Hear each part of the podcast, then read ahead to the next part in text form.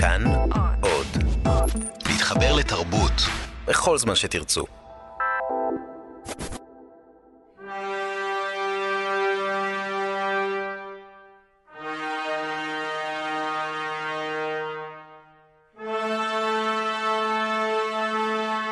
מאחורי הקלעים, שעה עם רותי קרן על צידו הנסתר של עולם התרבות והאומנות. מה משותף ליומנו האישי של הטייס האסטרונאוט אילן רמון, זיכרונו לברכה, יומן ששרד את התרסקות מעבורת החלל קולומביה, לכתב היד הקדום של התנ"ך העברי כתר ארם צובה, ולמניפה מן המאה ה-19 עשויה שנהב, פנינים וציור על קלף שנשדדה. מה אם הגורם המשותף דומה במידה רבה למכתב ישן או לגזיר עיתון מתפורר ששמרנו אי שם במעמקי המגירה? לספר עתיק שכריכתו בלויה ואכולה ודפיו מצהיבים, או לצילום ילדות באלבום בלוי שצבעיו דהו לחלוטין. בשתי מילים, נייר ודיו. אבל בעצם עולם ומלואו שהזמן נוגס בו. אז איך בכל זאת נשתמרו ציורים של ליאונרדו דה וינצ'י למשל מתקופת הרנסאנס, או יצירות אומנות מימי הביניים ואפילו קודם לכן, מסמכים, מגילות, כתבי יד קדומים כמו התנ"ך, איך זה שאחרי מאות ואפילו אחרי אלף שנה, אנחנו עדיין יכולים לקרוא, לחזות, להתפעל מכל אלה, ולדאוג שישמרו גם לדורות הבאים. לשם כך דרושה מלאכה מיומנת ומקצועית, וגם כאן זוהי אומנות לכל דבר, אף שהיא מתרחשת הרחק מאור הזרקורים, ולפחות באשר לשלושת הפריטים שהוזכרו בראשית דברנו, המכנה המשותף אינו רק החומר, אלא מי שבזכותו שוקמו, שוחזרו וחזרו לחיים. מנהל מעבדת אה, שימור הנייר במוזיאון ישראל, מיכאל מגן, האורח היום ב"מאחורי הקלעים", אלון מקלר על הביצוע הטכני, אני רותי קרן, מגישה ועורכת. שלום מיכאל. שלום רותי. אנחנו אומרים שימור, שיקום, אבל לא אחת מדובר ממש בהצלה. אז אפשר לומר שאתה רופא יצירות אומנות, רופא נייר? יכול להיות שכן, אולי אני מגשים את החלום של uh, אמי עליה שלום, שרצתה כמו כל אמא יהודייה שהבן יהיה רופא. כן, אני בעצם מרפא את הנייר. אגב, המכון שלמדתי בו באיטליה, שמו באיטלקית איסטיטוטו צ'נטרלה פר לפתולוגיה דה ליברו. הופה.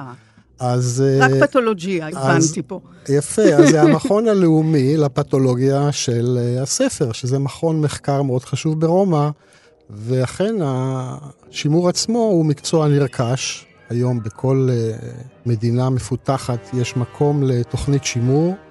אגב, תוכנית שימור לכל פריטי מורשת תרבות. נייר הוא סקציה אחת, אבל בעצם אנחנו מדברים על כל פריטי מורשת, מבד, נייר, קלף, עץ וכל חומר אחר שאת יכולה להעלות בדעתך, שהפך להיות פריט תרבותי.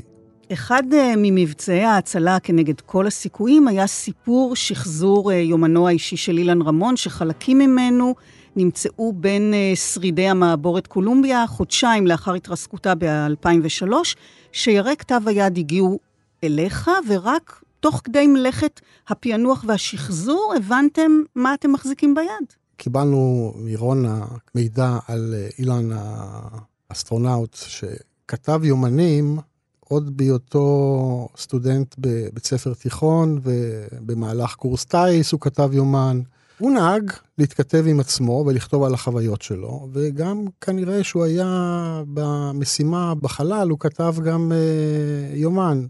אנשי נאס"א שמצאו את היומן במהלך החיפושים הנרחבים שהם עשו על מנת לחפש שיירים מהמעבורת, הסתייעו בכל מיני צוותי חיפוש שמצאו שרידים ממעבורת ששוקלת כמאה טון, מצאו, אני חושב, בסביבות השישה או שמונה טון של שיירים. הפלא ופלא, מצאו גם את הדפים של היומן, שבהתחלה הם לא הבינו מה הם אוחזים בידיים, אבל אחד מהאנשים ראה שם קצהו של דף שהיה כתוב שם את השם קוד של הקולומביה, שזה היה STS 107, ואז הם הביאו את זה למרכז החיפושים. הנווטים האינדיאנים שמצאו את זה באזור הביצות של סן אגוסטין, דוברים ספרדית, הם לא דוברים עברית. היו שם חלקים של משפטים בעברית. חלקים של היומן. רונה לוקחת את הדפים, הדבר ראשון היא פונה למז"פ, למטה הארצי בשייח' ג'ראח.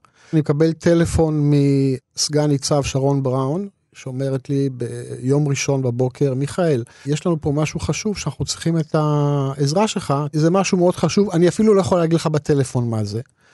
פה נדלקו לי האורות האדומים, עליתי על האופנוע שלי ונסעתי לשייח' ג'ראח, היה חסר לי רק צ'קלקה כזאת. מגיע לשייח' ג'ראח, נכנס למטה הארצי, בתוך החדר מצויים צמרת של חיל האוויר, צמרת המשטרה, או צוות של טלוויזיה. אני מסתכל על הדפים, אני לא מאמין למראה עיניי. כולם מעלעלים בהם ונוגעים, ואני חרד, כי הדפים, צריך להתייחס אליהם כמו אל חפירה ארכיאולוגית, לתעד כל דבר, לא לזיז, לא לגעת, כי כל שינוי קטן הוא אחרי זה בעיה לעתיד. אנחנו חייבים לדעת שהדבר שהיומן הזה עבר, תהליך ההישרדות שלו, אין לו אח ורע בעבר ההיסטורי של השתמרות של פריטים. המעבורת חוזרת לאטמוספירה של כדור הארץ במהירות של כ-40 אלף קילומטר לשעה. היא צריכה להאט את זה, אז נוצר חום מאוד מאוד גבוה על הגחון שלה, כ-3,000 אה, מעלות. לאחר מכן המעבורת מתרסקת ומתפוצצת. מומחי uh, חיל האוויר של תאונות אוויריות אמרו לי שמדובר בטמפרטורות שקרוב ל-7,000-8,000 מעלות צלזיוס. לאחר מכן, אחרי ההדף הגדול, הכל נכנס לטמפרטורות מאוד uh, נמוכות של מינוס uh, 60 מעלות. ברום של 60 קילומטר, הטמפרטורות מאוד נמוכות, מתחת לאפס. ומתחילה נפילה חופשית, היומן צונח על האדמה, וחודשיים חשוף לשמש, לרוח, לפעילות של אה, בקטריות, ומחכה עד שבעצם יגאלו אותו, ימצאו אותו. וזה בסך הכל נייר. חלקים הרבה יותר uh, מסיביים וחזקים מהמעבורת לא שרדו את התהליך הזה. אנחנו מדברים על נייר, ואנשים שואלים אותי, איך זה קורה שהנייר שרד את הדבר הזה? אז בינתיים אין לנו הסבר uh, איך זה שרד, ואני חושב שפה מתחיל הכר הפורה mm. לכל האגדות ולכל הסיפורים האיזוטריים, איך דברים בכל זאת אה, נשארים. ובעצם מתחיל התהליך של השימור שלי במוזיאון. לאחר התהליך של החיטוי, אנחנו לוקחים את היומן, מכניסים אותו לתא מיוחד, יש שם חומר פעיל שנקרא טימול, שהוא אגב הבן דוד של הטימין, שאנחנו מכירים מהתבלינים, צמח mm-hmm. תראופטי. זה נראה כמו גושי סוכר מעובים גדולים. בעזרת נורת להט פשוטה, טמפרטורה של בערך 40-50 מעלות, הגושים האלה מתחילים להתמוסס והופכים בתוך צלוחית לנוזל, שמעדה לאט לאט את אדי הטימול בתוך תא סגור. אדי הטימול בכוחם לפרק את השומנים שהם המרכיבים העיקריים בדפנות התא של העובשים. ובעצם פה מתחיל התהליך של הריפוי של הנייר מהעובשים. אלה היו דפים שלמים או קרירי דפים? אה? אנחנו מדברים על כ-30 עמודים, חלק מהם שלמים, חלק מהם קרועים, חלק מהם שזורים אחד בתוך השני, חלק מהם מהחלקים נמצאים במקום אחר, לא במקום המקורי. הנייר עצמו עבר המון תהליכים של התחמצנות בגלל השהייה שלו בשמש וההשפעה של קרני השמש על הנייר עצמו. אנחנו צריכים לחשוב שזה פשוט כמו נייר שורות מחברת שכל אדם קונה בחנות אה, רגילה. אין בנייר הזה שום דבר מיוחד. אבל הכתב היה ברור? אילן השתמש בכמה סוגים של דיו. בעת שפותח בנאס"א, קוראים לזה astronaut pen, תעשו בגוגל, אפשר לקנות mm-hmm. את זה mm-hmm. דרך האינטרנט ב-60 דולר. עץ עם פיגמנטציה מאוד מאוד חזקה, כותב בתנאים של חוסר כבידה, כותב מתחת למים, אפשר לכתוב איתו אפילו, אני חושב, על קרח. האמריקאים השקיעו בו כעשרה מיליון דולר לפתח את העט המיוחד הזה. מה זה אומר מבחינת מה שאתה מקבל? שזה נשמר יותר טוב? הדיו נשמר בצורה פנטסטית. אילן כתב גם עם אה, עיפרון רגיל, העיפרון נשמר גם בצורה פנטסטית. ויש עט נוסף שהוא כתב בו, וזה העט הקהיל, אנחנו מכירים אותו בשם לורד, עטי צביעה הפשוטים שמשתמשים בהם לילדי בית הספר. Mm-hmm. והעט הזה שהוא כתב בו דהה, והיו דפים שהיה קשה מאוד לקרוא מה כתוב שם, אם בכלל. התפקיד של הקולגה שלי במשטרת ישראל היה כפול. קודם כל למצוא את החלקים בתשבץ, מאיפה החלקים זזו, ולהחזיר אותם למקום האוריגינלי. והדבר השני היה עד כמה שאפשר לפענח את מה שאי אפשר לקרוא בעין הרגילה. ובמז"פ, את יודעת, יש להם שפע של מכשירים ואינסטרומנטים וסוגי תאורה מיוחדים, או תאורה בלתי קונבנציונלית וקונבנציונלית, ועירוב של אור אולטרה סגול ואינפרה אדום, כל אורכי הגל שאת יכולה לדמיין לעצמך, כי אצלהם זה בשגרה למצוא כל מיני סוגים של אה, זיופים קטנים וסוגים של אה, רמאויות קטנות שהמשטרה צריכה למצוא סוגים שונים של עטים, וכל ה... המכשור שיש להם במז"פ לא עזר על מנת לנסות ולפענח את הדיו שדהה. עד שקם ראש מעבד הצילום במשטרה, לייזר שמו, והציע לסרוק את הדפים בסריקה שולחנית רגילה. לאחר מכן בפוטושופ לפתוח את הקובץ הדיגיטלי, אנחנו יודעים שהוא מורכב משלושה צבעי יסוד, RGB, red, green, blue, כחול, אדום, אה, ירוק. הוא פתח את הקובץ הדיגיטלי לשלושת הערוצים, וראה שבעצם בערוץ הירוק יש את ההד הכי גדול שחוזר ממה שעוד קצת רואים. הוא הגביר בצורה וירטואלית את ההד הירוק עשרות אלפי מונים, וחיבר את שלושת הערוצים מחדש, והופ, הטקסט קפץ לעיניים, בדימוי על המחשב. העניין היה עכשיו שהטקסט שקפץ לעין לא היה קריא. כאן נכנס לתפקיד של המפענחת, שרון בראון. היא למדה את האותיות של אילן רמון, כיצד הוא עושה את הלמדים, את הנונים, mm. את הקופים. שמה פשוט שקף על הטקסט הלא ברור, והתחילה לעבור איפה שהיא מזהה למדים, קופים, יהודים, עבודה מפרכת, סיזיפית. בשלב מסוים היא פתאום הבינה שהטקסט שהיא עובדת עליו זה הקידוש של יום שישי. מכיוון שיש לדבר הזה חשיבות אה, לאומית מאוד מאוד גדולה. אני קודם כל חשבתי שיהיה נכון להרכיב צוות של משמרים, כי אפשר לעשות בשימור המון המון דברים מיוחדים. אני יכול לקחת דף מקומט של אה, פיקאסו ולהפוך אותו לחתיך לא נורמלי, כאילו דבר לא קרה לו. האם זה נכון לעשות את זה ל... ליומן של אילן אה, רמון? מה חשוב לנו בעצם בשימור הזה?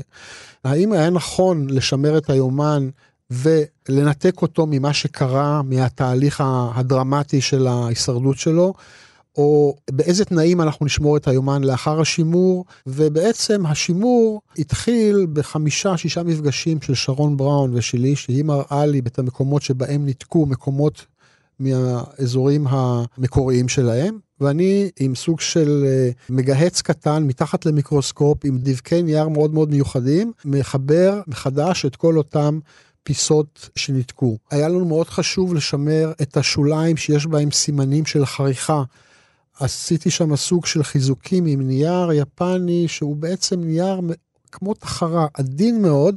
מצד אחד הוא מחזק ושומר על כל השוליים של המסמך, אבל כשאת מסתכלת על הדף עצמו, את רואה בצורה ברורה מאוד את הסימנים של הדרמה שהנייר הזה עבר. בשימור, אגב, אנחנו נזהרים מלעשות דברים שיש בהם איזה אלמנט של שינוי של המקור. כלומר, אם אני לוקח את הדיו, ולדוגמה אני מחזק אותה, זה אומר שאני עובר עליה עם איזה סוג של uh, מרכיב צבעוני שמחזק את מה שקיים. אז הדבר הזה עשוי לגרום לשינוי של המקור. אז אנחנו עוסקים יותר בתהליכים של תיעוד של מה שקיים על מנת לדעת מה היה שם, וחיזוק ושימור של הקיים על מנת שלא ימשיך וידרדר. כל דף שבעצם אני לוקח אותו, במיוחד אם אני מראה אותו מול האור, מחורר ומנוקב כמעט כמו תחרה.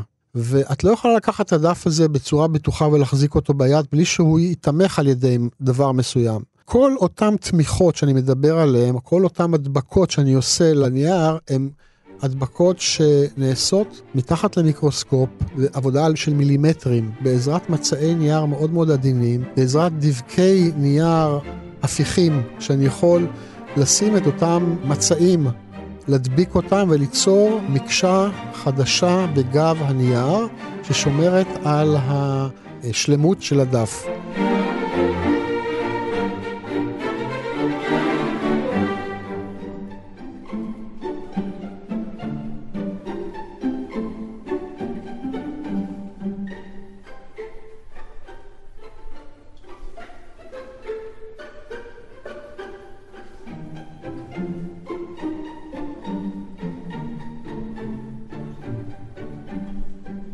עשר שנים קודם לכן סיימת מלאכת שיקום בת אה, שש שנים של אחד מכתבי היד הקדומים והחשובים ביותר בהיסטוריה של העם היהודי. זוהי טבילת האש הראשונה שלך במקצוע, מקצוע שנדמה לי שמעטים מאיתנו בכלל אה, יודעים על קיומו, ונזכיר למאזינים שהיום מאחורי הקלעים אנחנו מציצים לעבודת אה, שימור ושיקום כתבי יד, נייר ודיו של אה, יצירות אומנות ומסמכים נדירים באולפן כאן תרבות, מנהל מעבדת שימור נייר במוזיאון ישראל, מיכאל מגן, ואני רותי קרן. אז גם שאל אותך, מיכאל, אחד מחבריך כשיצאת ללימודים באיטליה, באיזה תחום...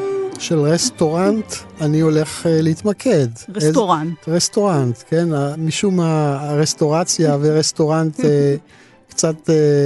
דומים אה, אבל מאוד מאוד אה, שונים, כן. כן, אז חשבו שאתה בכלל הולך ללמוד אה, נכון, מסעדנות. מסעדנות, משהו בסגנון מטבח תאילנדי או קוריאני. להפתעתם אני התעסקתי במטבח אחר לגמרי. אז זהו, זמן קצר לאחר סיום הלימודים אתה מצטרף למעבדת השימור במוזיאון ישראל, שאגב, ממה שראיתי נראית כמטבח לכל דבר. כן, יש שם גם קיריים, נכון, אבל... קיריים, כיורים, ארונות... אגב, חלק גדול... גדול מהתהליכים שאנחנו עושים הם תהליכים שאנחנו משתמשים בחומרים שהם יכולים להיות גם חומרים במטבח, כמו ג'לטין ועמילן, אה, כן. וכן, דברים זהו, צמחיים. אני ראיתי את התיעוד של, של השחזור של אה, ההדפס של מרדכי ירדון, שעוד נדבר נכון, עליו, ו- וזה נראה פשוט אה, באמת נכון. שאתה פשוט מתהלך לך במטבח, ואתה מתבקש לנסות ולשקם את לא פחות מכתר ארם צובה.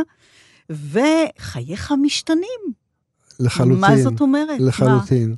כל מי שהתקרב אל הכתר, חייו באיזושהי צורה השתנו בגלל הקרבה הזאת. אני חושב, אני חושב שהשתנו אצלי לטובה. מה זאת אומרת? הכתר זימן לי להיפגש ולהכיר אנשים מעניינים, אנשים חשובים, להגיע למחקרים חשובים, כמו מחקרים במיקרוביולוגיה. יצא לי להכיר את uh, גדול uh, מלומדי המסורה, פרופסור uh, מנחם בן ששון. חוץ מזה שהכתר לכשעצמו, מי שמתעסק בכתר, כנראה נחה עליו איזה סוג של ברכה מסוימת. ואנחנו צריכים לזכור שהכתר זה בעצם העותק הקדום ביותר של התנ"ך בעברית מהמאה העשירית, שהרמב"ם החליט שזה העותק הנכון של התנ"ך. תגיד, איך זה שמפקידים לכת שיקום והצלה של כתב אה, יד כל כך חשוב, נדיר, קדום, אה, בידי טירון? נכון, זאת uh, באמת הפתעה. אבל uh, כנראה שהאינסטינקטים של המנהלים שלי היו טובים. אני נרתמתי למשימה הזאת באחריות גדולה מאוד, והכתר היה זקוק לתיקון. כשאני חושב אבל על אה, דברים שאנחנו עושים במוזיאון ישראל, יש לנו הרבה מאוד משמרים צעירים שהם נוגעים באושיות תרבות. וסומכים עליהם שהם מבצעים את העבודה נאמנה. ואני חושב שהתחושה הזאת היא תחושה נכונה. צריך לתת לצעירים הזדמנות. אבל להתגלח על משהו שהוא אה, אז... באמת כל כך אה, עיקר מציאות. אה... יפה. לפני שאנחנו מתגלחים על דבר, אנחנו עושים מחקר מאוד מאוד מקיף, לומדים אותו על בוריו. במקרה של הכתר, אני הרגשתי כמו טייס צעיר שסיים זה עתה קורס טיס, והזמין אותו אחרי זה מפקד חיל האוויר, ואמר לו, תשמע, בשבוע הבא אתה טס uh, למאדים. זו בעצם הייתה התחושה שלי. זה ששמו בי את ה... נתנו בידיי את האוצר החשוב הזה, זה ריגש אותי מאוד. וזה נתן לי תחושה מאוד מאוד uh, חזקה של uh, אחריות וחשיבות של ה... הפרויקט הזה... לא, לא תיארת לעצמך שכעבור עשר שנים באמת ייפול עליך איזשהו פרויקט מהחלל. אה, ממש לא, אבל הדברים כנראה יש להם איזו דינמיקה כן. מעניינת משלהם. כן, אז לפני שניכנס אה, אל תהליך העבודה על הפרויקט הגדול הזה, בואו ננסה להבין לעומק מה זה נייר. חומר שאנחנו לכאורה מכירים היטב, עושים בו שימוש, אם כי פחות ופחות אה, מוצאו בסין. אמת. נכון? הנייר אה, הומצא בסין לפי התיעוד על ידי uh, מזכיר של עבד בקיסרות הסינית בתקופת האלף הראשון, וכנראה שהוא היה מעורב איכשהו בתעשיית הבדים אחרי השטיפה של הבדים וההכנה שלהם לקראת גזירה והעיבוד שלהם, הוא שם לב שאותם מקומות איפה שהיו רשתות ועליהם הבדים נשטפו, שם נוצרים ריכוזים של סיבים שיוצרים איזה סוג של חומר חדש מעובה שהוא ייבש אותו והתחיל לנסות לעשות איתו כל מיני דברים, ואחרי זה הוא ראה שאולי אפשר להשתמש באותן שאריות של סיבים, לרשום עליהם כל מיני רשימות, זו אגדה. שמתוארת. הנייר בסין הפך להיות המצאה חשובה לא פחות משאר ההמצאות המיוחדות שהסינים המציאו, כמו משי ואבק שרפה וקרמיקה. האמת שמי שהיה מסתכן בלהוציא אותו מחוץ לסין, הוא הסתכן בעונש מוות. כן, והנייר הזה מלפני אלפיים שנה שונה בתכלית מהנייר היום. נכון. שזה כמובן נכון. גם גורם מהותי כשבאים לשחזר ולשקם יצירות. נכון. הנייר הוא מוצר טכנולוגי מאוד מאוד מורכב, שעבר תהליכים של אה, התפתחות ושל אה, עיבוד. מהמזרח בעצם הוא נדד אה, למערב, הגיע למערב במאה ה-12, לפני זה במאה השישית היפנים איבדו תהליך מאוד מאוד מיוחד של עשיית נייר יפני. לאחר מכן הנייר עבר לארצות ערב, משם הוא עבר אחרי זה לפבריאנו, לאיטליה, במאה ה-12, ו... עם הגידול של הדפוס, אחרי המצאת הדפוס במאה ה-15, נוצר ביקוש עצום למוצר הזה, שהיה עשוי אגב רוב הזמן משאריות של בדים וסמרטוטים. ואז חומרי הגלם הלכו ופחתו, המחיר שלהם האמיר, התעשייה חיפשה תחליפים. במאה ה-18, עם ההתפתחות של התמיכון הטכנולוגי, גילו את הנושא של סיבי העץ, והתחילו לערבב בסיבים הישנים את ה... סיבים הפחות טובים, ופה מתחילה בעצם ההידרדרות של הנייר. עד המאה ה-18 הוא נייר נפלא שיחזיק עוד מאות שנים, והוא באיכות מעולה. הנייר מהמאה ה-18 והלאה הוא נייר בעייתי, פרובלמטי, יספק לנו, למשמרים, המון כאבי mm. ראש לאורך שנים. דווקא הנייר היותר חדש, אתה אומר, פחות בעייתי. נשמר נכון, מהנייר הקדום יותר. נכון. אבל כך או כך, הנייר, כמו האדם, מזדקן, נדון אה, לכליה, מתבלה, מתפורר, דוהה, רק שבמקרה הזה, המדע, כימיה, ביולוגיה וטכנולוגיות חדישות, יכולות אה, לפגעי הזמן, פגעי האור, אה, לחות, טמפרטורה. איך מתמודדים עם האתגרים האלו? אילו כישורים, אילו מיומנויות ואמצעים אתם צריכים כדי להחזיק יצירה או מסמך בחיים? מקצוע השימור כולל בתוכו המון המון מרכיבים שבהם uh, המשמר מתמחה ולומד בעצם להכיר במהלך הלימודים שלו. הוא לומד על הטכנולוגיה של הנייר, הוא לומד על כימיה, הוא לומד על ביולוגיה, ובעזרת הכלים הבסיסיים האלה שהוא מקבל בתוכניות השימור, הוא לומד כיצד אנחנו לומדים לקחת נייר מודרני שהוא חולה, נאמר אה, הצהיב, מלא חומציות, איך לנטרל את החומציות, איך להוציא את החומרים הבעייתיים לשימור של הנייר, ולתת להם חיי מדף ארוכים יותר. אתה אומר כימיה, ביולוגיה, כל הנושא של צבע, נכון? של דבק. נכון. וגם הקשר תרבותי, נכון, היסטורי. נכון. למה זה חשוב? נכון. כי המשמר הוא לא רק uh, פועל בוואקום טכני של טכנולוגיה, כימיה וביולוגיה. בסופו של דבר, כמו אותו סרט של ארדון שאת uh, הזכרת, אנחנו רואים על אותו נייר, יש תיעוד אומנותי של מקרה מאוד מאוד חשוב לנו היסטורית. מצד שני הוא גם תיעוד אומנותי עשוי ביצירתיות רבה והוא, יש לו ערך רב. לכן הסטודנט שהוא לומד שימור, הוא חייב להיות מעורה בהיסטוריה התרבותית שלו. אחרת הוא פועל בריק. אבל ב... זה גם בגלל שבתרבות מסוימת, או בתקופה מסוימת, או במקום מסוים, האמצעים הטכניים הם מאוד מאוד ספציפי. כלומר, אני מבינה שבכל יצירה יש לפענח את הצרכים ואת האמצעים הייחודיים לה. נכון, אז... כי אנחנו מהניסיון יודעים שהיצירות שאנחנו אמונים עליהן, לדוגמה במוזיאון, כל אחת יש לה את ההיסטוריה הפרטית שלה, כל אחת נשמרה בצורה אחרת, כל אחת הגיעה עם סיפור אישי מיוחד משלו. אז אתה באמת יודע שבמאה ה-18 או במאה ה-15 הנייר היה עשוי מחומרים נכון, כאלו וכאלו, נכון. והדיו היה נכון. מחומרים כאלו וכאלו, נכון. ובהתאם לזה אתה גם מכוון את אמת. האופן שבו תשע. אמת. אנחנו עושים הפרדה מאוד מאוד חדה בין מה שנקרא נייר מודרני ונייר עתיק. אנחנו משמרים, אני אומר אנחנו, יודעים, לה, אני יודע להבחין בצורה מאוד מאוד ודאית, יש הבדלים ברורים מאוד בין נייר שנעשה עד המהפכה התעשייתית לנייר מודרני. אגב, הנייר העתיק יותר, מבחינה טיפולית, הוא הרבה יותר... אה, כיף לנו מבחינה, כי הוא הרבה יותר עמיד והרבה יותר חזק לכל הטיפולים שהוא נדרש. אם לדוגמה אנחנו באופן קבוע עושים מה שנקרא שטיפה של נייר, להוציא לו את החומציות, אז אם אני שוטף נייר עתיק, הוא מתנהג ממש בצורה אחרת לגמרי, הרבה יותר חזק, מגיב הרבה יותר טוב לטיפולים המימיים. נייר מודרני, ברגע ששוטפים אותו, הופך להיות חיוור. יש המון מרכיבים שמכניסים בתעשייה לנייר המודרני, שהם לא קיימים בנייר העתיק. ואנחנו יודעים בדיוק את ההיסטוריה של החומרים ואת ההיסטוריה של הצבעים, ומכוונים את הטיפולים לפי הנדרש. אז למשל רישום אה, של פיקאסו בצבע כחול, לא יהיה זהה לאקוורל של אה, אנה טיחו, ששם אה, הבנתי שהציור הצהיב והצבעים דהו, כלומר אנחנו מדברים לא רק על הנייר, אלא גם על ההדפס, גם על הדיו, גם על הצבע.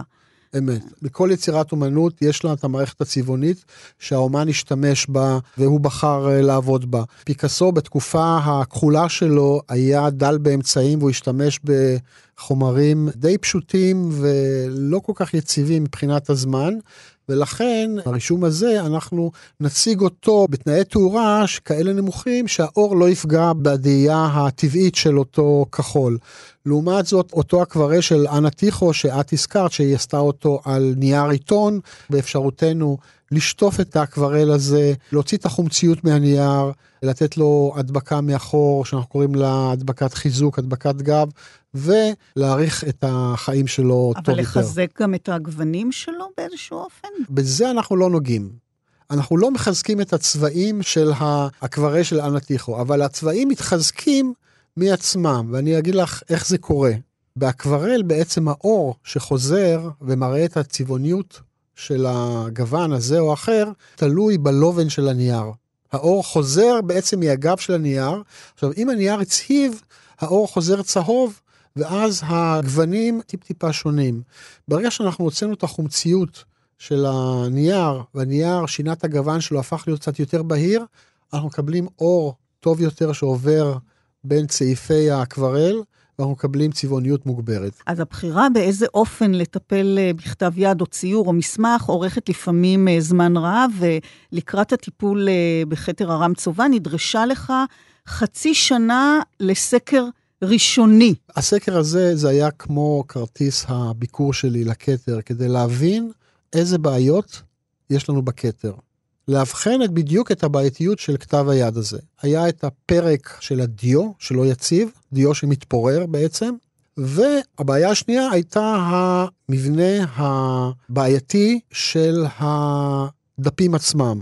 כלומר, הדפים עצמם סבלו קרעים וחתכים ובקטריות ופגעים שגרמו לדף להיות שברירי. הבנתי שיצרת מפתח סימנים נכון. לכל הסוגי נזקים, אה, כל מיני כתמים שהיו על הדף. נכון, גם... ולפני טיפול אנחנו מתעדים את המצב של כל פריט בעזרת צילום. יש דברים שבצילום, כמה שלא נתאמץ, זה לא, אי אפשר לראות את זה. אז בעצם ביקשתי שיביאו לי את הפקסימיליה, העתק של הכתר שנעשה בזמנו באוניברסיטה, והדפסה מודרנית, ועל גבי הפקסימיליה עצמה אני סימנתי את כל אותם דברים שבצילום היה קשה לראות אותם, כמו קרעים קטנים, כמו סימנים של אה, פיח, כמו הדבקות של אה, שרידים של טייפים שהשתמשו ולחזק שם קרעים. או סימנים של אדוות קטנות שקרו בגלל לחות שחדרה לקלף, ובעצם יצרתי איזה מין מקרא כזה, שבעזרתו יכולתי לדעת בדיוק לאפיין כל נזק. ואז אתה יוצא לדרך, שוב נזכיר שאתה בראשית דרכך, זו בעצם מלאכת השימור הראשונה שלך, נכון, נכון. שאני ממש תמהה איך ידעת מה צריך לעשות. ואתה מבין שיש שם אה, בעיה אחת אקוטית, ואתה מוצא לה פתרון ייחודי. נכון. תוך כדי הדפדוף בין דפי הכתר והתיעוד של המצב, מצב השימור שלו, אני מגלה יותר ויותר שרידים של דיו בכפלים של הקונטרסים. דיו שנשר מהצד של הקלף היותר רגיש לתוך מרכזי הקונטרסים. אני גם מסתכל בהגדלה על אה, מקומות שהדיו שם בעייתי, ואני רואה מספיק נגיעה עם אה, קוצה של מחט מיקרוסקופית כדי לגרום לעוד אה, שבב להתרומם וליפול של דיו. ואני מבין שצריך לעשות משהו על מנת לחזק את הדיו שמתפורר, אחרת אנחנו עוד כמה שנים נישאר עם כתר, אבל בלי דיו. ואז אני משתף בכך את המנהלים שלי, ואני אומר להם שאני רוצה לעשות איזה סוג של אה, ניסיון אה, מחקרי. איך אני יוצר הדבקה מחודשת של הדיו? אני מייבש דיו מודרני, מפורר אותה, לוקח קלף מודרני, ושם את הדיו המפוררת על הקלף המודרני, ואני אומר, עכשיו אני צריך שאתם תדבקו. הוקוס פוקוס תדבקו, אבל הם לא נדבקים, אלא אני צריך אה, להמציא איזה תהליך. בשימור כל תהליך שאנחנו עושים הוא חייב לעמוד בכמה קריטריונים. אחד מהקריטריונים החשובים זה שהתהליכים שאנחנו עושים לא יהיו תהליכים שיגרמו בעתיד לאיזה פוגענות מסוימת או לאיזה סוג של אה, דברים שאנחנו לא מעוניינים שיקרו. אנחנו צריכים שהתהליכים יהיו ניאוטרליים. ואז אני מוצא בעצם שאני לוקח סוג של דבק שאותו אני מפיק מקלף. לוקח קלף מודרני, כמו שעושים מרק במזכרת מטבח, בטמפרטורה של 84 מעלות, קונטיינר כפול עם אה, חתיכות של קלף מודרני. אני יוצר חום שמפרק את הקלף, אני בעצם ממצה מהקלף את מה שנקרא ג'לטין, או את הדבק העצמות או דבק החיות שאנחנו קוראים לו. עם אותו דבק אני משתמש להדביק את אותם חלקיקי דיו על הקלף, בעזרת איזה סוג של מברשת אוויר, או אנחנו קוראים לזה airbrush בשפה המקצועית. ואני יוצר איזה מין רסס כזה של הדבק מעל אותם אה, חלקיקי דיו. אני משתמש גם בשולחן ואקום, שזה גם איזה סוג של אה, מכשור שאנחנו משתמשים בו בשימור. זאת יחידת יניקה שסופגת, יוצרת תת לחץ, ואז אני מאיץ באותו רסס לרדת מהר ולהתגבש בתוך הקלף. כשהיחידת ואקום מוציאה את הלחויות, הג'לטין מתגבש בין חלקיקי הדיו שהיו מפוררים, ואני. לוקח את זה מתחת למיקרוסקופ ואני מתחיל לבדוק את זה גם עם אותה מחט מיקרוסקופית, ואני רואה שזה יציב. כל זה אתה עושה עם הדיו החדש. עם דיו חדש, על קלף חדש לגמרי. Okay. אוקיי. אני לא יכול... אז מה, לי... יש לך פירורי דיו מודבקים? יש לי פירורי דיו מודבקים, ו... אני מתעד את זה אפילו. ומה עושים איתם? ואני הולך למנהלים שלי ואני אומר להם, תשמעו, אני מצאתי דרך איך להדביק את הדיו שעדיין לא התפורר, אבל שעומד להתפורר בכתר. ואני הולך לעשות את ניסיון על 30 מילימטר, 3 סנטימטר על 3 סנטימטר, באזור שהוא מאוד מאוד בעייתי. אני עשיתי את התהליך של הדיו החדש, המפורר, על קלף חדש, על מנת להבין איך אני יוצר הדבקה מחודשת, בלי שום קשר לכתר הרם צובה. רק כדי להבין את התהליך של ההדבקה עצמה. אחרי שהבנתי את התהליך ולמדתי אותו והגעתי לריכוזים הנכונים של התהליך עצמו, אני מבצע את אותו תהליך על הדיו הקיימת שהיא מפוררת בעצמה, כן? ואני יוצר הדבקה מחודשת לכל אותם חלקיקי דיו שעמדו להתפורר או עמדו לנשור. ומה עם כאלה שכבר נשרו? אללה ירחמו. אי אפשר להדביק. אי אפשר להדביק. זאת אומרת, אתה בעצם מדבר על חיזוק... הקיים. הקיים הרעוע. נכון. בשימור זה עיקרון מאוד מאוד חשוב. אנחנו משמרים את הקיים. אנחנו לא מנסים על הקיים להוסיף עוד משהו על מנת ליצור אותו אולי יותר אסתטי, יותר יפה. אז בעצם חידשת או שימרת חלק ניכר, עברת כנראה לשטחים יותר גדולים, נכון? לאט לאט אני מגדיל את התחום של התהליך, וכשאני מגיע לדף שלם, אנחנו מזמינים גם את הקולגים שלנו ממכון בן צבי ומראים להם את התוצאה, ואנחנו מקבלים מהם אישור לבצע את התהליך על כל כתב היד. שמע, זה נראה לי מפחיד בטירוף. עבודה ראשונה, כתב יד כזה, לא פחדת? תראי, האמת שבהתחלה אני מאוד חששתי ומאוד uh, התכווץ לי הפופיק בכל התהליך, אבל לאט לאט למדתי שבתהליך, שהוא תהליך שנעשה בצורה מבוקרת ובטוחה, הקלף מתחזק, הדיו מתחזק, כמובן שיש חששות, אבל החששות הם לא היו שם בחיזוק של הדיו, החששות היו אחרים. אחרי התהליך של הקיבוע של הדיו, הקלף הופך להיות טיפ-טיפה גלי, mm-hmm. וצריך את הקלף אחרי זה ליישר. אנחנו מכניסים אותו לתא לחות, הוא סופג המון המון לחות, ואז הוא מתרכך, מקבעים לו את השוליים בעזרת קליפסים על אה, משטח רך, ונותנים לו להתייבש תוך כדי מתיחה. כשהקלף מתחיל להתייבש תוך כדי מתיחה, הוא משמיע קולות. קלף ואז, מדבר. ממש כך. ואז באמת, בתהליך הזה של מתיחת הקלף, אם קפץ לי הלב כמה פעמים, זה אז. הבעיה תמיד בתהליך הזה, שאם המתיחה היא חזקה מדי, שהקלף... אבל לא להיקרע. לא ייקרע. במתיחות הראשונות אני התרוצצתי כמו סביבון סביב הקלף, וכל הזמן אני שחררתי מתחים איפה שנראה לי שאני חושב ששם עלול הקלף להיפקע. לא היה לי את התענוג לקבל קלף בין 1200 שנה ולעשות עליו את הדבר שלמדתי על קלף מודרני. זה דבר שצריך לחוות אותו וצריך לעבור אותו, ובהתחלה, האמת, מאוד מאוד חששתי ומאוד מאוד דאגתי. אבל אחרי שמתחתי קרוב ל-250 דפים, אני יכול להגיד לך שהקלף של כתר רם צובע הוא קלף משובח חזק מאוד, והוא עמיד בצורה שלא תיאמן, והרבה יותר מסוכן לחצות את הכביש פה. בכלל, נראה לי שמאחר שהאובייקטים שמגיעים אליך בדרך כלל בעלי חשיבות גדולה מאוד, עתיקים, נדירים, זאת תמיד סכנה, נכון? וודאי אה, מתרחשים גם כישלונות. אני חושב שהכישלונות הם דווקא הצלחות. כישלון, כשהוא קורה, הוא מתסכל. אבל אם אנחנו לוקחים אותו ולומדים ממנו, אנחנו מונעים את הכישלון הבא. משמרים שאומרים שאף פעם לא נכשלו במשהו, כנראה לא אומרים את האמת כולה. אז במה נכשלת למשל? תראי, היה לי פעם מקרה שהגיע אליי בול ארץ ישראלי מאוד מאוד חשוב, יחיד במינו, קבוצה של חמישה בולים. החלק החשוב בבולים, הבולים הראשונים, זה גם הדבק שיש להם מאחור. ואותו אספן שהביא לי את הבול, ראיתי כמה הוא אוהב את הבול הזה. והוא אמר לי, תשמע, יש לי פה כמה נקודות חלודה שאני רוצה להעלים אותן. אמרתי לו, תראה, איפה שאני אעלים את ה... או שאני אעשה את ההלבנה המקומית שם, אעלים את הנקודות אה, חלודה, שם הדבק מאחורה יצא, כי אני חייב להעביר נוזלים שמלבינים את הנקודה, להוציא את הכתמי ברזל. אז הוא אמר, זה לא בעיה, אבל תשמור על, ה... על הגדול. באמת הוצאתי בצורה יפה את הנקודות חלודה.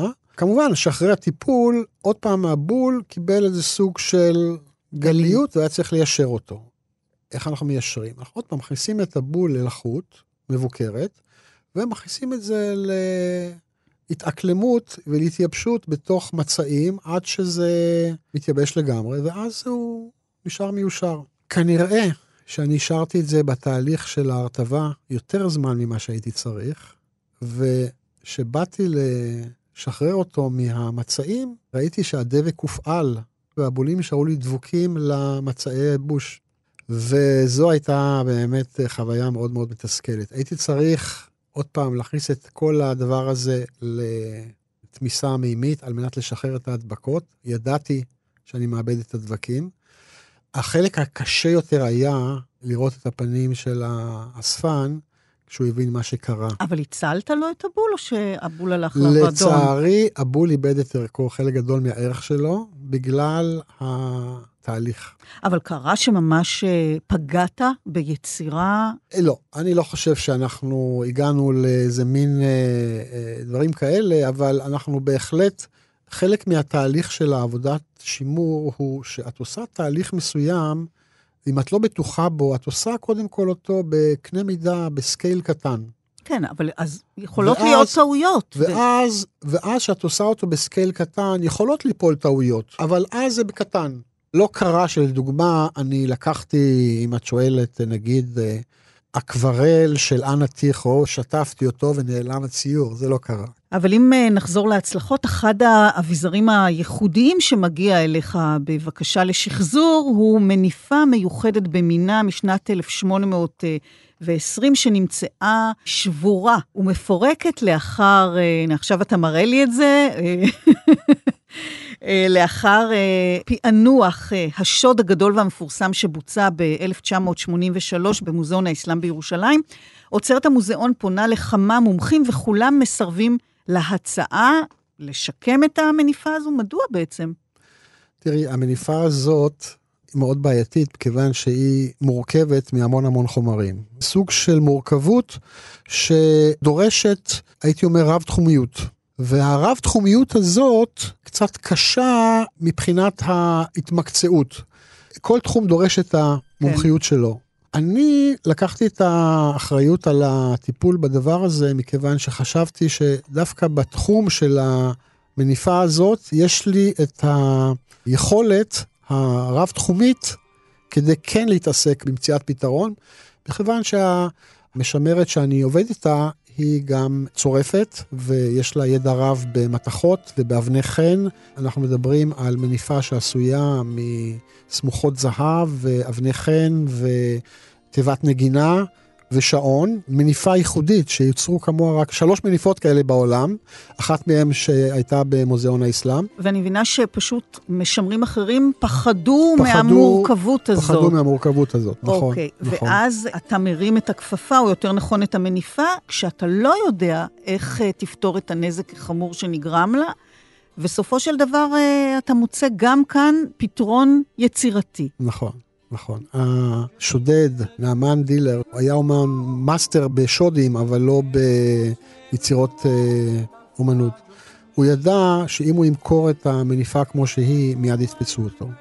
לכן הוא ניסה לפרק את המניפה ולהוציא ממנה את החלקים החשובים, את הפריטים, את הזהב שהיה בה. אחד מהנקודות שבהם הוא נגע, ובצורה מאוד מאוד uh, מרושלת ומסורבלת ויצר נזק רב, זה החיבור בין השמוחות התחתונות מזהב לשלד הזהב שעשוי מבעצם שנהב.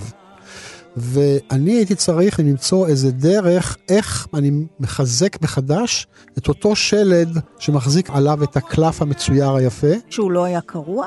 הוא היה קרוע בחלקו. הייתי בעצם צריך לפתוח את החלקים של הקלף, לפתוח את ההדבקה כדי להגיע לכל מרחב האחיזה של השלד אל השמחות התחתונות, ואז בעצם עלה לי הרעיון שאני יכול להשתמש בלוחות טיטניום מאוד מאוד דקות, שיוצרות כמו סנדוויץ' ומחברות בין השנהב שנסדק לבין השמחות התחתונות. ואז אני מתייעץ באמת עם המשמרת שלי, עם לילי, ואנחנו עובדים כמו שני נגנים על אה, פסנתר אחד, ארבע ידיים. את החלק של הטיפול בחלקים המתכתיים אני מפקיד בידיים של לילי, ואני עובר לטיפול בקלף עצמו שניזוק ונקרע, ובכמה מקומות היה צריך לחדש אותו וליצור השלמות ו... לחבר את הכל אה, בעצם מחדש. לאחר שחיברנו את המניפה ביחד והנחנו אותה, היא הייתה, נראתה כאילו דבר לא קרה לה. והקלף עצמו נשאר כולו? לא הלך לאיבוד שום דבר? זאת אומרת, יכולת לשחזר את כל המניפה? נכון. לשמחתי, הוא גם לא התעסק יותר מדי עם המערכות המכניות של השעון והתיבת הנגינה שיש במניפה המיוחדת הזאת. מלבד קרעים קטנים ואיזה חוסר קטן בפינה שמאלית תחתונה, שהייתי צריך לעשות שם השלמה, המניפה נראית כאילו היום מי שמבקר במוזיאון האסלאם מסתכל ורואה כאילו אתמול יצרו אותה.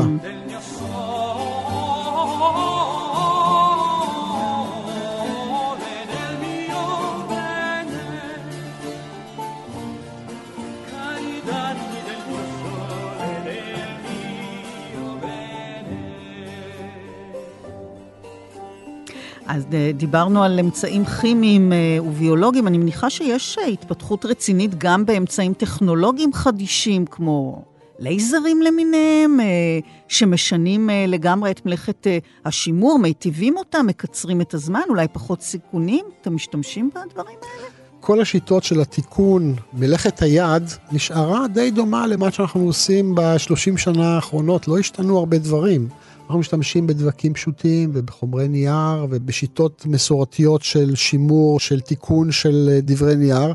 יש תהליכים, לדוגמה, שאנחנו עושים לניטרול חומציות של דיו, לדוגמה, שבה אנחנו משתמשים במחקרים חדשים שגילו חומרים קצת יותר אפקטיביים בשימור של הדיו. בנושא הזה אנחנו קצת old fashioned, אנחנו, אין אצלנו לייזרים או... אין מין, לייזרים? לא, אבל יש לנו לדוגמה איזה סוג של שיטות הדמיה, שבהם אנחנו יכולים להסתכל ולראות את הפריטים עצמם במופעים שאנחנו לא רואים אותם בעין רגילה. כשמסיימים לכת שיקום כזאת, אילו סכנות עדיין מרחפות על האובייקט ואיך דואגים לו מכאן ואילך? זה טיפול תמידי? זה טיפול כל תקופה מסוימת? בשימור אנחנו מתייחסים לכל הנושא של השימור המורשת קצת כמו רפואה מונעת. אנחנו דואגים לכל הקליפה החיצונית. אנחנו מפקחים על התנאים של הלחות והטמפרטורה, איכות האוויר, על זמן התצוגה. כן, אבל יש אה, למשל אה, יצירות שצריכות איזשהו אה, טיפול מחודש כל כמה זמן?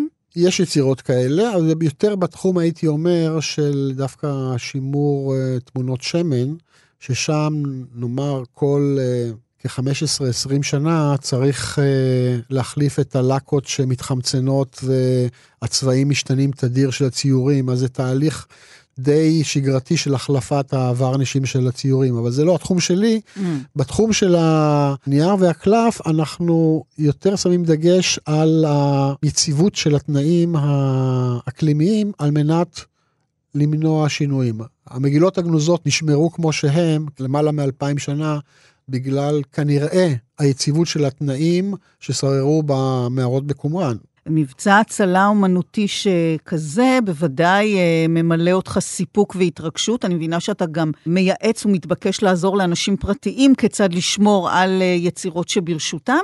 ואז כשהקשר הוא אישי, ישיר, אתה נפגש אה, בהתרגשות של מי שהיצירה יקרה לליבו, כמו לאחר ששחזרת את אותו הדפס של uh, הצייר מרדכי ירדון, שנמצא מוזנח, מקומט, קרוע, עם uh, כתמי נוזלים בסטודיו של האומן, וראיתי את התיעוד של שיקום היצירה הזאת. ראיתי שם כיורים וארונות וסכינים ומכחולים וצמר ודבק שאתה רוקח ממים והמילן בעצמך.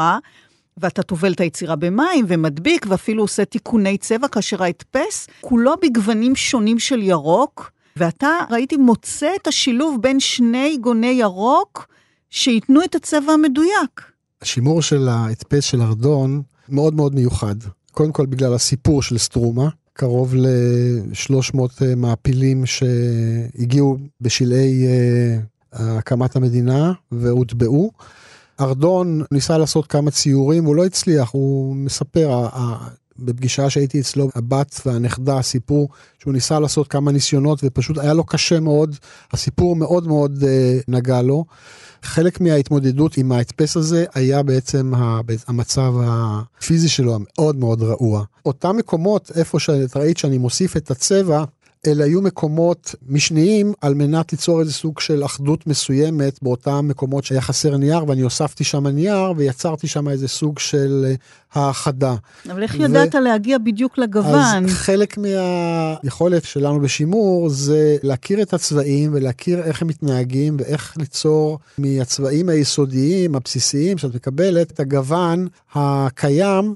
וזה כבר באמת עניין של uh, ניסיון. ואז אתה מגיש להם את הציור, ו... זו הייתה התרגשות מאוד מאוד גדולה, כי הם לא האמינו שה... מה שהם מסרו ואחרי זה התוצאה זה, זה פשוט הם כל כך התרגשו והם אה, סיפרו בהערכה רבה שהם כל כך שמחים שזה היה הצעד הנכון לתת למוזיאון, והשימור אין ספק שהוא עושה רק אה, טוב עם ה... כן, הוא הקים לתחייה בעצם את הציור בעצם, הזה שהיה. כן. אבל נתקלת גם בתגובות שונות לגמרי, נכון? כולל תסכול ואכזבה, כעס אפילו. נכון, יש מקרים הפוכים שאנשים uh, מחזיקים בביתם פריטי אומנות שירשו מהסבתא, והם תמיד בסעודות של אה, פסח, הסבתא הייתה אומרת להם, זה שגל, וקרה מקרה, והשגל שהיה בבית אה, נפל אה, בגלל שהעוזרת ניסתה להוריד ממנו קצת אבק. וקצת נקרא, והם מגיעים אליי לסטודיו, ואני פותח את ה... האמת שלפעמים כבר מרחוק אני רואה שזה זיוף או שזה פקסימיליה. אני פותח את המסגרת ואני שם גם איזה לופה קטנה, רואה את הפיקסלים של הפקסימיליה, ואז מגיע הקטע שאני אומר להם, טוב, צר לי, אבל uh, זה לא שגל uh, אמיתי, כן? אז התגובות הן באמת, הן רבות. יש כאלה שאומרים, וואי, רווח לי, אני לא צריך לבטח את זה, לא... ויש כאלה ש... אולי חשבו שזה יעשה להם אה, איזה טיול אה, מסביב לעולם, ופתאום זה יורד מהפרק. כן, זה אגב מתחבר ישירות גם לנושא הזיופים. אך לפני חודש פורסם שהתגלה שחמש מתוך מגילות ים המלח שנמצאות ברשות מוזיאון התנ"ך בוושינגטון מזויפות. תשע כן. ממגילות אה, קומראן האמיתיות, כך אנחנו מאמינים, מוצגות אה, אצלכם בהיכל הספר במוזיאון ישראל. אתה בטוח שהן אה, אינן מזויפות? אני בטוח שהן לא מזויפות, ואותו ארגון גרין שרכש את הזיופים, זה מקרה מצער וכנראה גם לא אחרון, שמוסדות חשובים נופלים בפח, כי איפה שאפשר לגרוף כסף בקלות, יש זייפנים ש... כן, אבל אה, זה, יודעים... מגיע, זה מגיע למוזיאון מקצועי. נכון. הנה, זה, למשל, אתה, זה חלק מהעיסוק שלך לקבוע נכון. אמינות של כתב יד או יצירה אומנותית? העבודה במוזיאון, מוזיאון ישראל, בנושא של האבחון והייתי אומר האישור, האותנטיפיקציה של יצירת אומנות, זה תהליך מורכב. בדרך כלל אה, אנחנו נותנים את דעתנו על פריטים מבחינה מקצועית, מה אנחנו חושבים עליהם ומה אנחנו בודקים אותם בכל מיני צורות, בעזרת מכשור מדעי, בעזרת מכשירי הגדלה מאוד מאוד משוכללים. אז איך אתה יודע? זאת אומרת, אתה בודק כאלה? נכון, נכון. ואיך אתה יודע לאבחן, נניח, אז... מגילות כאלה? לפי מה? מגילות כאלה, נהוג שעושים להם בדיקת אה, תיארוך שנקראת אה, פחמן 14. האמת שהבדיקה הזאת היא בדיקה שדורשת להקריב איזה כמות קטנה של חומר על מנת לאבחן, אבל אני חושב שזה אחת מהצורות שאפשר לאבחן בצורה חד משמעית אם זה קלף אה, מלפני אלפיים שנה או לא. אנשי השימור, אנחנו רואים את החומרים האלה כ-30 שנה מדי יום, ואנחנו יודעים, או יש לנו תחושות בטן מאוד מאוד טובות לגבי פריטים, אם הם uh, אמיתיים או אם הם fake uh, news. באמת, חלק מה... היום המודעות, אגב, לא רק במוזיאון ישראל, במוזיאונים אחרים, שאנשי השימור משתתפים כחלק מאותו צוות שמייעץ למוזיאון אם לרכוש דבר כזה או אחר. אבל אנחנו שומעים מבוקר, מדי ערב, על מקרים גם שמוזיאונים חשובים, כמו מוזיאון הגטי בארצות הברית, או המטרופוליטן, שעשו רכישות שהתגלו אחר כך בדיעבד כרכישות בעייתיות. זה מאבק בלתי פוסק בינינו לבין אלה שמנסים, הייתי אומר, להשחית את התרבות. כן, אבל אני שואלת איך אתה יודע. זאת אומרת, אם יש איזה פרמטר מבחינת הנייר? יש פרמטר מבחינת הנייר, לדוגמה, אם זה נגיד אומן איטלקי מתקופת הרנסאנס, יש לנייר מתקופת הרנסאנס אופי מסוים, מראה מסוים, איכות של סיב מסוימת. כאן אגב נכנס הנושא של המכשור המדעי, mm-hmm. שעוזר לנו לאפיין לדוגמה מרכיבים ויסודות בחומרים שעליהם אנחנו שואלים שאלות. וכבר קרה לדוגמה שאנחנו מצאנו שיש נגיד מרכיבים מסוימים שהם נעשו על פריטים ישנים, אבל עם חומרים חדשים וצבעים חדשים והפכו דבר מסוים למה שהוא לא. אז אנחנו יודעים את הטכנולוגיה של הצבעים, אנחנו יודעים את ההיסטוריה של ההתפתחות של הצבעים, אנחנו יודעים לדוגמה שלא יכול להיות שרישום ציור אה, מהמאה ה-16 לדוגמה, יכיל איזה סוג של פיגמנט מסוים שהמציאו אותו רק אה, בסוף המאה ה-19. יש משהו שלא תעז לטפל בו, שהפחד עולה על התשוקה להציל אותו? תראי, היו כבר כמה מקרים שהדברים נראו שאין אה, מה לעשות איתם. היו במצב כל כך גרוע, שאני הרמתי ידיים, אמרתי, הדבר הנכון הוא לא לגעת, להשאיר את זה כמו שזה. זו אגב גם החלטה שימורית, מתי לא לגעת. אז יש יצירה כזאת אה, שבאמת אה, הנחת אותה לנפשה? בהחלט. הגיע אליי אספן פרטי עם הדפסים שעברו תהליך כל כך קשה של עיכול ביולוגי על ידי עובשים, שאיך שלא ניסיתי לגעת בדבר, הוא מול עיניי מתפורר. והוא היה בתוך אה, סוג של מסגרת שהחזיקה אותו כמו שהוא. ואמרתי לו, תשמע, אנחנו לא נוגעים בו. אני לא רואה איפה אני יכול לעשות פה טוב. ויש משהו שהיית רוצה מאוד להשתתף אה, בשיקום ובשחזור שלו, שממתין, שאולי טרם נמצא עבורו פתרון? זו שאלה מעניינת. אני אה, מחכה שיגיעו עוד דפים של כתר ארם צובה. Mm. יש בידינו רק שני שליש מהכתר, שליש מהכתר חסר. יש שמועות למיניהם שהחלק מהדפים מסתובבים, מחכים אה, לשוב אה, בחזרה הביתה. אז אני מחכה לדפים האלה שיבואו על מנת להשלים עליהם את העבודה.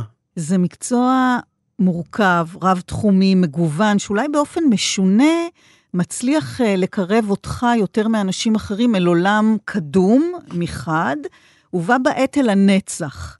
משהו שחוצה את הזמן, שיכול לזמן. אתה מרגיש את זה? אתה מודע לזה תוך כדי עבודה? הנושא של הנצח הוא נושא קצת בעייתי. אנחנו משמרים, אנחנו יודעים שהמושג נצח הוא מושג מאוד מאוד הפכפך. המורשת החומרית שקיימת היום, יש לה לדאבוני התחלה, אמצע וסוף. ותפקידנו כמשמרים להנמיך את אותה עקומה של הזמן, שיש קשר בין השתמרות החומר לזמן שהחומר קיים. ואנחנו יודעים שבסופו של דבר אנחנו נפסיד, אבל אנחנו נותנים פייט. זאת אומרת, היצירות יתכלו בסופו של דבר? אנחנו מדברים, אתה מדבר פה על יצירות מלפני אנחנו... אלף שנה. נכון. אז זה כן נותן נכון. איזו תחושה של... יש מעט מאוד חומרים בעולמנו שהם עמידים בפני כל uh, השפעה. תחשבי על זה, רוב האומנות שנמצאת במוזיאון, דוגמה מוזיאון ישראל, מתוך 600 אלף פריטים באוסף, שני שליש זה נייר וקלף. חומרים מאוד מאוד עדינים, מאוד מאוד רגישים, ואנחנו רואים מה קורה לפריטים במהלך הזמן. אנחנו מקווים בעזרת אותה קפסולה המיוחדת שנקראת מוזיאון לשמור על הפריטים כמה שאפשר לאורך זמן ולהגן עליהם וזה. אבל אנחנו רואים גם אה, פריטים שעם הזמן הולכים ולא נעלמים, אבל הם בדרך לא יישארו לנצח. אנחנו מעניקים לחפצים המיוחדים האלה או לאובייקטים האלה איזה סוג של uh, המשך. זו תחושה מאוד טובה, אבל uh, צריך uh, להיזהר, לא להיתפס ליותר מדי אופטימיות. מה אתה אוהב במקצוע הזה? את השקט שלו. שקט שמאפשר התכנסות עצמית, כמו איזה סוג של מדיטציה כזאת. כשאני סיימתי את בצלאל, בעצם קיבלתי חינוך של אומן. הייתי צריך בעצם להיות צייר. אבל היה עוד איזה צד בי שחקר ורצה להבין דברים שקשורים בנוסף לדברים של היצירה עצמה. והשילוב בין השניים, כשגיליתי את מקצוע השימור, את הרסטורציה, השילוב ביניהם נתן לי איזה סוג של הבנה שזה משהו שאני מחובר אליו completely, אה, אה, בצורה מלאה. מיכאל מגן, תודה רבה לך. בתוכנית מאחורי הקלעים שוחחנו היום על אה, שיקום ושחזור נייר אה, ודיו ביצירות אומנות ובכתבי יד. תודה למנהל מעבדת השימור במוזיאון ישראל, מיכאל מגן, ולאלון מקלר על הביצוע הטכני. אני רותי קרן מגישה ועורכת. מאחורי הקלעים גם בשישי הבא בשש, בשידורים החוזרים בשבת בשתיים בצהריים וברביעי ב-11 בלילה, וכמובן בהסכת הזמין לרשותכם באתר בכל עת, לצד אה, מגוון תכנים מעניינים, גם ביישומון אפליקציית כאן אודי. להתראות.